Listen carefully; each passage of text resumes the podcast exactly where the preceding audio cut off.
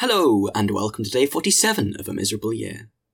I'm Anthony Adler, and I'm going to read you all 365 chapters of Victor Hugo's boundless Les Miserables over the course of 2018. That's the podcast. In today's episode, a private investigator gets to work, and we discover the word captious, which, for your future reference, means tending to find fault or raise petty objections. Enjoy! Les Miserables, Volume 1, Fantine, Book the Fifth, The Descent, Chapter 8 Madame Victurnien expends 30 francs on morality. When Fantine saw that she was making her living, she felt joyful for a moment. To live honestly, by her own labour, what mercy from heaven. The taste for work had really returned to her. She bought a looking glass, took pleasure in surveying in it her youth, her beautiful hair, her fine teeth. She forgot many things.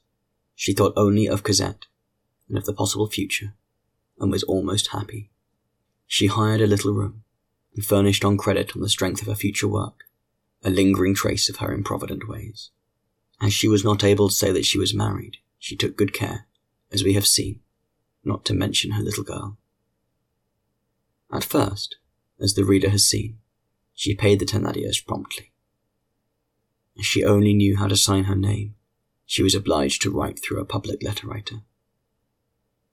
She wrote often, and this was noticed.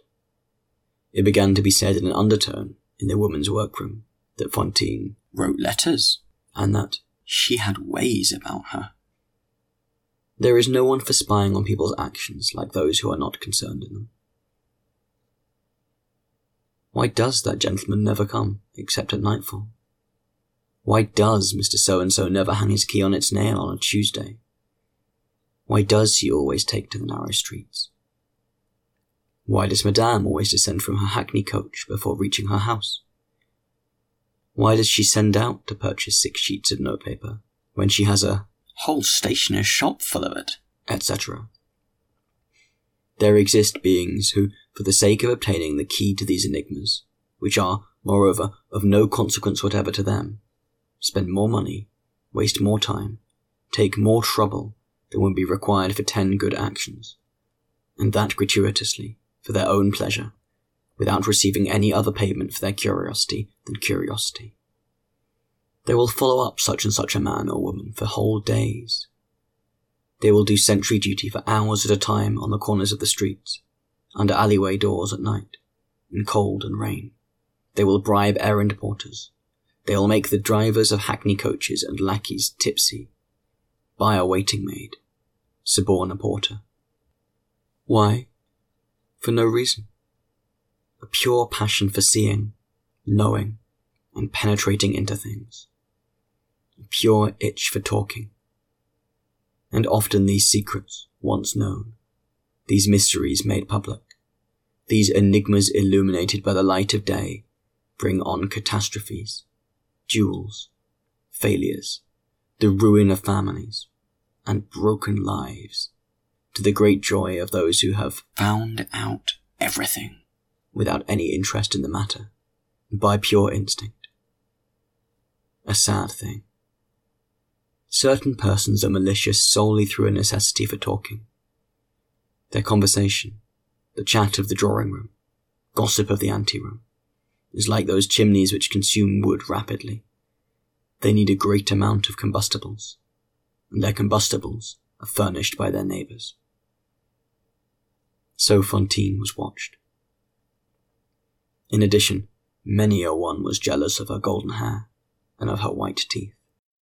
It was remarked that in the workroom she often turned aside, in the midst of rest, to wipe away a tear. These were the moments when she was thinking of her child. Perhaps, also, of the man whom she had loved.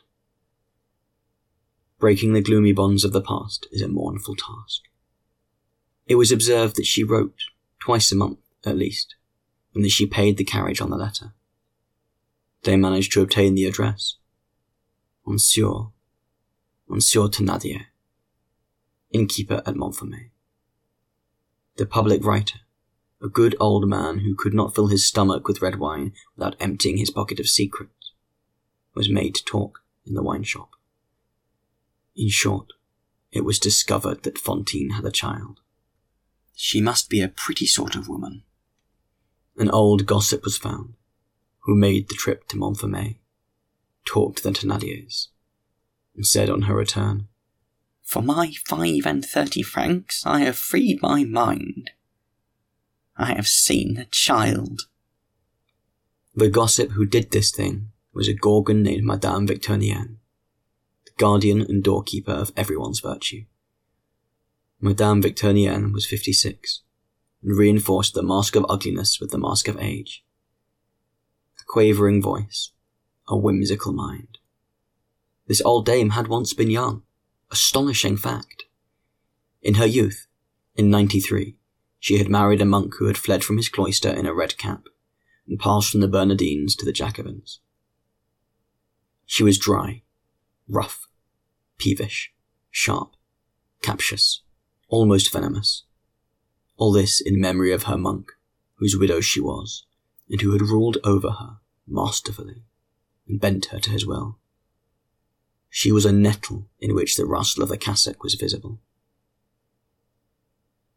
At the restoration, she had turned bigot, and that with so much energy that the priests had forgiven her monk. She had a small property, which she bequeathed with much ostentation to a religious community. She was in high favour at the episcopal palace of Arras. So, this Madame Victurnien went to Montfermeil, and returned with the remark, I have seen the child. All this took time. Fantine had been at the factory for more than a year when, one morning, the superintendent of the workroom handed her fifty francs from the mayor, told her that she was no longer employed in the shop, and requested her, in the mayor's name, to leave the neighborhood. This was the very month when the Thénardiers, after having demanded twelve francs instead of six, had just exacted fifteen francs instead of twelve. Fantine was overwhelmed. She could not leave the neighborhood. She was in debt for her rent and furniture. Fifty francs was not sufficient to cancel this debt. She stammered a few supplicating words. The superintendent ordered her to leave the shop on the instant. Besides, Fantine was only a moderately good workwoman. Overcome with shame, even more than with despair, she quitted the shop and returned to her room so her fault was now known to everyone. She no longer felt strong enough to say a word. She was advised to see the mayor. She did not dare.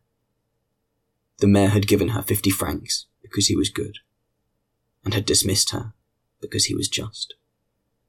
She bowed before the decision.